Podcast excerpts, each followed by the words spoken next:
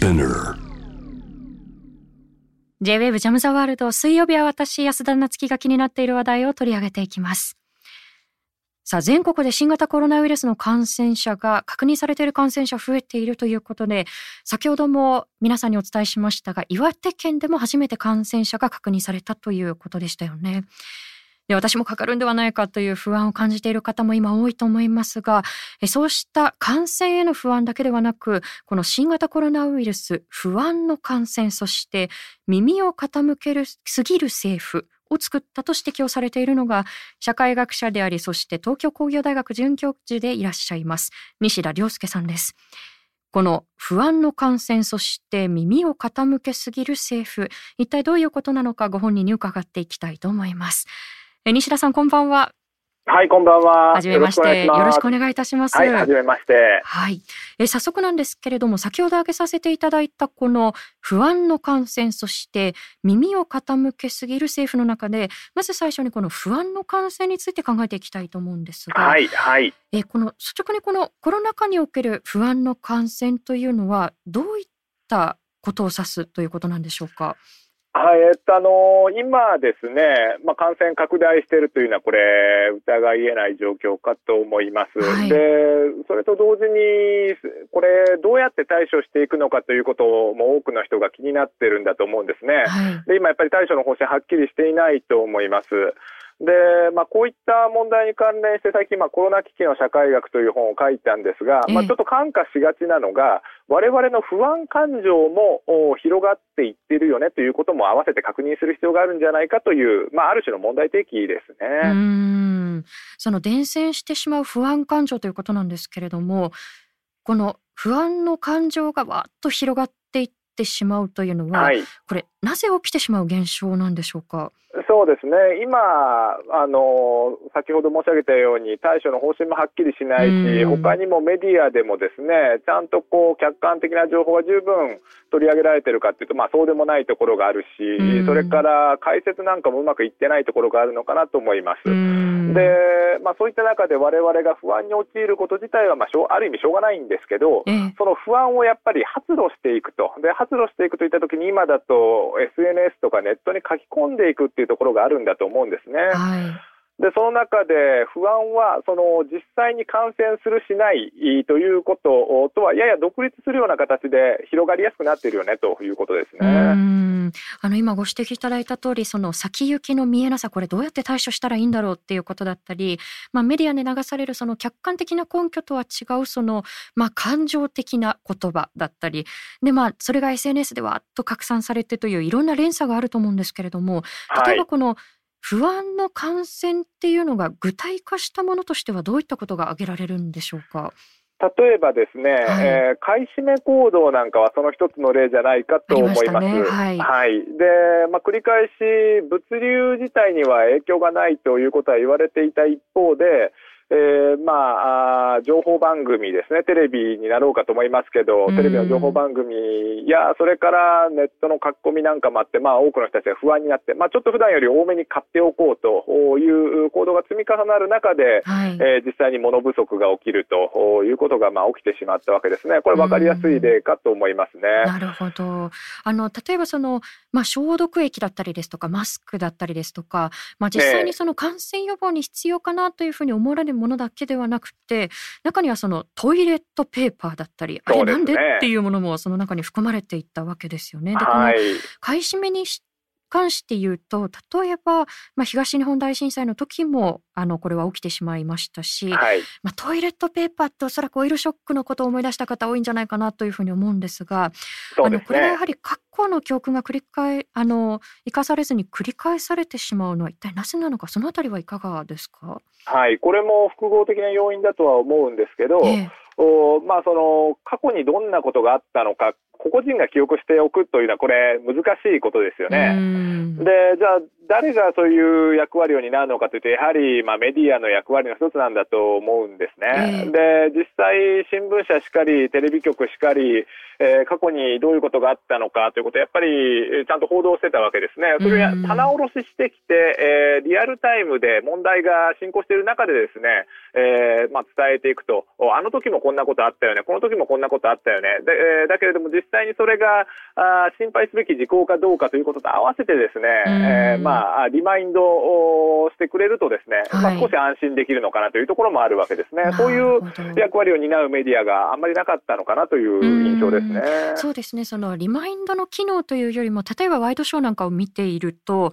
あの見てください。こんなに薬局の前に列が並んでいてトイレットペーパーは1人1個しか買えません。1袋しか買えませんっていうそこが結構煽られて伝わってしまったところが大きかったのかなと思うんですがそのあたりはいかがですか？だと思いますね。で今トイレットペーパーなんかの話もありましたけどいろんな物品に広がっていっていて例えば、小麦粉とかですねドライイーストとか子供の絵本とか室内用の遊び用具とかも軒並み品切れになって価格高騰するみたいなことになってたわけですね。でだけれどもそれらはやっぱりえー、まあ、その実際の物流不足とか製造が追い追いつかないというわけじゃなかったわけですね。なので、そういうことをちゃんとですね、伝えてくれればよかったんじゃないかとか、それからまあ科学的にどのように伝えるべきかということも一定程度リスクコミュニケーション、クライシスコミュニケーションの業界では指針みたいなものがあるので、まあ、そういったものに準拠するとかですね、そういったことがあまり行われてなかったかなと思いますね。なるほど。その指針自体がメディアの中でどれぐらい共有されていたのかっていうこともおそらくありますよね。で、そうですね。あの例えばその買い占めということ非常に分かりやすい一つの例だと思うんですけれども例えば他にこの不安の感染によって引き起こされたものこれ以外に挙げるとするとどういったことが挙げられますか？まあ、例えば、よく言われる自粛警察みたいなものもそういうものかもしれませんし、えそれからですね、こういった状況をある意味後押ししているのが、まあ、先ほどちょっと出てきた耳を傾ける政治、耳を傾ける政府っていうところもあると思うんですね。つまり人々の不安を解消しようとするのではなくて、まあ、それに一見ですね、寄り添っているかのように見えて、アドホックに、えー、場当たり的に対応していくような方針がますます我々の不安をかきたてると、本当にそれで大丈夫なのかというところもあるのかなと思います、ね、なるほど。あの、例えばこの耳を傾ける政府とは何かということ、後半でゆっくり伺っていきたいと思うんですけれども、はいはい、あの、政治の関連でいうと、例えば、まあ、この緊急事態宣言を求める声あのこれも一つの、まあ、うねりのようなものだったかなというふうに思うんですよね。で例えばその、ね、むしろその人々の中でいや出した方がいいだったりですとか、まあ、当初はその対象にならないとされていたような都道府県からもいや自分たちも対象にという声が相次いだということでこういった現象をどんなふうに捉えていらっしゃいますか？はい、まあ、あのその順番で言うとですね最初はこの新型インフルエンザ特措法に、まあ、書かれている緊急事態宣言に対して試験の制限を伴うので危ないっていう論調が主だったと思うんですね。で実際、政府、それからまあ各大臣の答弁も総じてそのような状況に過剰適応するような形で緊急事態宣言必要ないということを言ってたわけですね。ところがあ、そうですね、東京都の小池知事しかり、まあえー、そうですね、首長たちからもですね、えー、緊急事態宣言早く出さないのかというような声が高まっていく中で、じゃあ出しましょうということで出てきたりすると、まあ、かなり定量的なデータとはそれたような動きが、まあ、重なっていく中で、えー、そういうことが起きたのかなというところがありますね。なるほど。まあ、あの先ほどその小池都知事のあの言葉が一つの引き金ということも踏まえて後半伺っていきたいと思うんですけれども、はい、もう一つこの氾濫する情報のお話にちょっと戻していくと、はいはい、あの例えばこの WHO でそのまあこの情報の氾濫がインフォデミック要はそのまあ不確かな情報もわっと広がってしまうという状況に対して、一つ警鐘を鳴らしていたということがあったと思うんですよね。で、これ、はい、まあ、デマということだったり、不確かな根拠のない情報ということも、あの、非常に深刻かとは思うんですけれども、そもそものその、情報量の多さみたいなものも、まあ、一つバックグラウンドとして挙げられるのかなと思ったんですが、そのあたりはいかがですか？そうですね。WHO なんかが、まあ、1月の終わりぐらいからですね、言い始めたのがこのインフォデミックという言葉で、まあ、インフォデミックというのは、まあ、情報インフォメーションとパンデミックを掛け合わせたような造語で、このパンデミックの中で情報の問題にちゃんと注意払わないといけないよという意味で作り出された言葉なんですね。でこの誤った情報が大量に流通するということもさることながら、あ正しい情報と誤った情報が一緒に流れて、このまさに先ほどご指摘があったように、情報が過剰になっているということ自体がですね、えー、情報の受け手にとっては難しいことなのだということをまあ指摘してたわけですね。対処が必要だということを言っていました。特にネットを中心とする対応ですね。で、この情報の過剰性に対処、対応するために、えー、まあ彼らはですね、1月の終わりに、えーそまあ、組織を作って、はい、エピウィンというんですけど、コミュニケーションについてやる、はい、そうですね、はい、えー、エピデミックに、まあ、打ち勝つというウィンですね、えー、を、まあ、掛け合わせたような言葉なんだと思います。で、やってたんだけれども、日本の場合は、特に SNS にはまあ十分手が回っていなかった。それから SNS 対応ということで言うと、むしろ、実名批判とかが、あワイドショーの実名批判なんかがあって、はい、むしろ混乱や不安をかき立てるようなことになってしまったのかなと思いますね。そうですね。今あのせっかく触れていただいたので少し伺うと、あの実名批判というのは例えばその厚生労働省のそのツイッターがこの番組のこういう情報が誤っているんではないかというレスポンスをまあ名指しのような形でしていったということはありましたよね。いくつかの情報番組を名指しにしながら反論したということですね。はい、このまあ名指しで反論していったということ自体であったりですとか、あとはその中身ですね。これは西田さんどんなふうに捉えていらっしゃいますか？あの名指しの反論ということでいうと、個別具体的に、それから事実関係はっきりさせるという意味では、必ずしも否定されるものではないと思うんですね。ただ、従来日本の省庁のアカウントがどのように運用されていたかということを思い起こしてみると、そういうことを全くやってこなかったわけですね。まあ、全くではないんですけど、ほとんどやってこなかった。そうすると、やはり見てる側からすると大変な唐突感があると、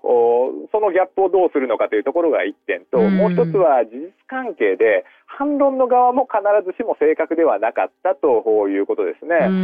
でなので、そうすると最初の報道にも確かに課題があり反論する側にも課題がありということなので見てる側からすると余計に混乱を増長するということですから先ほどの話でいうとまさにインフォデミック状態というのかそちらに貢献してしまっているということだったわけですね。はい、このインフォデミックに、まあ、厚生労働省のツイッター公式のものですねが、まあ、ある種加担してしまったようなな面があったということだった、ね、ということなんですけれど、えー、まあ、これはあくまでもその SNS の使い方の一例ではあるんですが、はい、そもそもその政府の側がその、まあ、不安の感染にどんなふうにこうレスポンスしていったのかということが、まあ、後半に伺いたいこの耳を傾けすぎる政府ということにつながっていくと思いますので、はいはい、どういうことを指すのかということをまず伺えますか？はい、えっと、耳を傾けるということだけだとですね、これ好ましいことなわけですよね。はい、ね。はい、えー、民意に耳を傾ける、これ当然のことですから、えー、えっと、政府もそうですし、政治もそうあってもらわないと困るわけですよね。はい、ポイントはやはり耳を傾けすぎるということなわけです。で、これが何を願意しているのかというとですね、まあ少なくとも3つのことを願意していまして、はいえー、まあ、あの、政治とですね、まあ、社会の利益がずれたときに、政治が場当たり的に自分たちが聞きやすいものをですね、えー、つまみ食いしながら、あそうですね、聞いていくと、傾けていくと。で、まあ、その結果として、えー対処の方針、えー、政策があ整合性を欠いたり、論理的に破綻したり、尻滅裂になっていくんじゃないか、あまあ、そのようなあ政治のありようのことをですね耳を傾ける政府、耳を傾ける政治というふうに言ってみたわけですね。なるほど。無論我々の政府がそうなってるんじゃないかということです。はい。あの、まあ、場当たりとそのつまみ食いといういくつかその、まあ、キーワードをくださったんですけれども、ちょっとこれは新型コロナウイルスの対処というよりも、もう少しこれ、時を遡ることになると思うんですけれども、あの、例えばこの間、政治のイメージ戦略といいますか、あの、それもご著書の中で、あの、指摘をされていたと思うんですよね。で、あの、例えばですね、その、ええー、記憶に新しいところですと、これ昨年の6月頃だったと思うんですが、えー、自民党とビビがコラボして、あの、まあ、メッセージを送ってくれた人には T シャツをこう、プレゼントしますっていうキャンペーンを貼っていたと思うんですけれども、はいまあ、その中であのどんな政治を望むっていうふうにこう挙げられていた中で例えば、まあ、外国人と一緒にこう共生していくだったりですとか、まあ、性的マイノリティの方々のこう人権をみたいなことが挙げられていて、えー、それって自民党かなっていうふうにちょっと思いながら、ね、あの実態とちょっとイメージというものが何かちょっと乖離しているようなイメようなあの印象を受けたんですよね。そね。あのそれもやっぱりあの実態とその政治との乖離ということで根底はつながっているんじゃないかなというふうに思うんですがこのイメージと政治というものに関してはどんなふうに捉えていらっしゃいますか？はいあの素晴らしいご指摘だと思います。まあ、この間ですねこれまあ与党に限らずということでどの政党もということなんですが、えーまあ、無党派層が増えたということと関係するんだと思うんですけど、まあ、我々に対して理念や政策を訴えかけるという、まあ、伝統的な政治の在り方もさることながら、はい、我々の印象に訴えかける、それから好印象を獲得するようなやり方を試行錯誤している傾向があったんじゃないかということをこの間指摘しました。で、その一つがやはりイメージで、イメージっていうのはまあ何かっていうと、抽象的なものなことですよね。はい、で、抽象的なものっていうのは何かっていうと、例えば画像とか、えー、あ動画とかビジュアルとかあ、そういうもののことです。で、従来やはり政治というのは言葉で我々に対して何かを訴えかけるという存在だと考えられてきたわけですね。はい、ただ、まあメディア環境の変化、例えばインスタグラムとか TikTok とかを考えていただければいいと思うんですけど、えー、おまあビジュアルを使うもの、それから BGM GM を使うもの増えてきたわけですね。で、その環境に、まあ、乗っていくという言えばいいんでしょうか、はい、そんな中で、えー、まあ、我々に対して実態とは必ずしも合致しないようなイメージをですねどんどん発信してくるということがいろいろ行われてたんですね。でなのでそういう大きな政治の流れとこの今回のコロナの中でのですね、えー、発信ともですね、まあ、無関係じゃなかったんじゃないかと思います。ほど、まあ、その印象なんとなくのその印象というのもある意味のその分かりやすさとつながるのかもしれないですし印象とその実態の乖離。でその次が、まあ、実態と政治の乖離というふうに何かこうね、ね、根底はつながっているんじゃないかなというふうに今お話を伺っていて思ったんですが例えばこの耳を傾けすぎる政府というのが生まれていった背景先ほどその指摘していただいたこのイメージ政治というのも一つだとは思うんですけれども、他にはどういっった背景が挙げられるというふうにお考えですか？一つ分かりやすいのは、この間のですね内閣支持率の低下がを上げることができると思うんですよね。これは、日本に限らず自由民主主義の政府のですね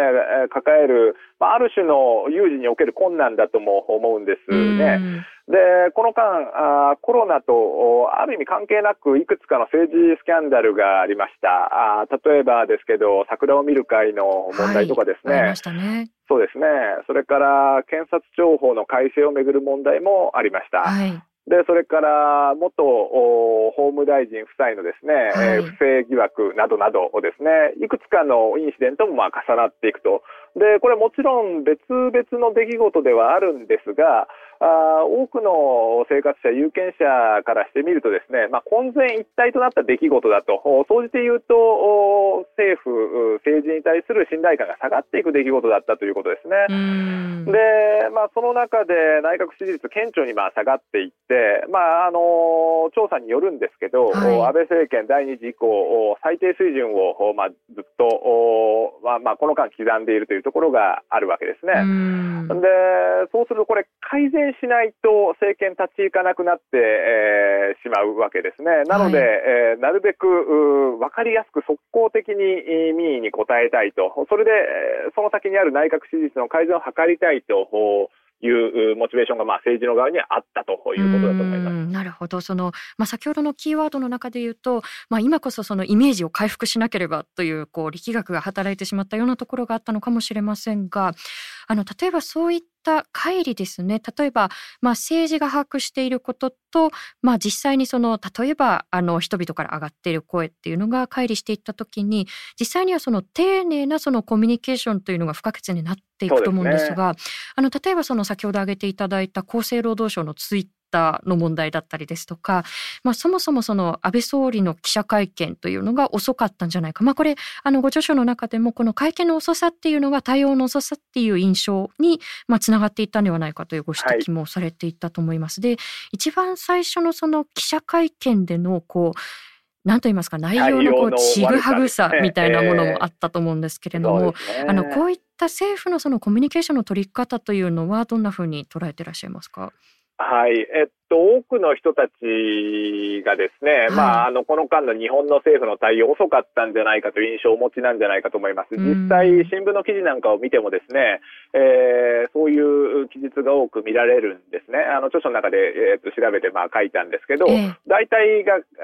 あ書かれているのが、専門家会議ができた時期と、それからもう一つ、総理の会見が遅かったことをもってして対処が遅かったっていうような書きぶりになっていることが多いんですね。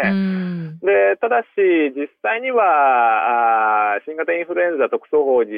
とですね、それから感染症法に基づいた政府の行動計画によってですね、えー、日本政府の対応自体は、まあ、どの政権でもほとんど変わらなかったんじゃないかと、仮に政権が違ったとしてもほとんど変わらない状態だったと。で、まあ、かなり早かったんじゃないかということを書いています。うん、まあ、各省庁のそのガイドラインなんかに従いながらっていうことを書かれてましたよね。そうです。それと、まあ、政府行動計画ですね。はい、で、えっと、しかし、人々がそういう印象を持つのはある意味当然で、えー、総理の会見自体は確かに遅かったんですね。えー、で、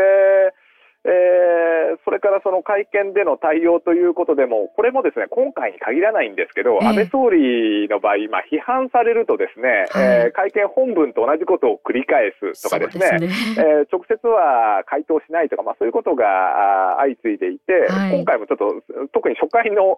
会見っていうのはそういうところがあったわけですね。で、その中で、そうすると当然そ、そこだけを目にすると、あ、これはちょっとないだろうと思う、思ったとしてもおかしくないわけですね。で、そういうものにまあ引きずられたと。で、これは要するに何なのかというと、選挙の場合は4割の支持層を固めきれば勝てるわけですね。えー、まあ政党の得票率でいうと大体40%以下ぐらいをですね、きっちり固めると相対的にはあ多くの票が取れたことになって勝てると。でもこのことと感染症の対策ということでいうと、まあ国民全員に関係することですし、ね、なんなら住民全員に関係することですよね。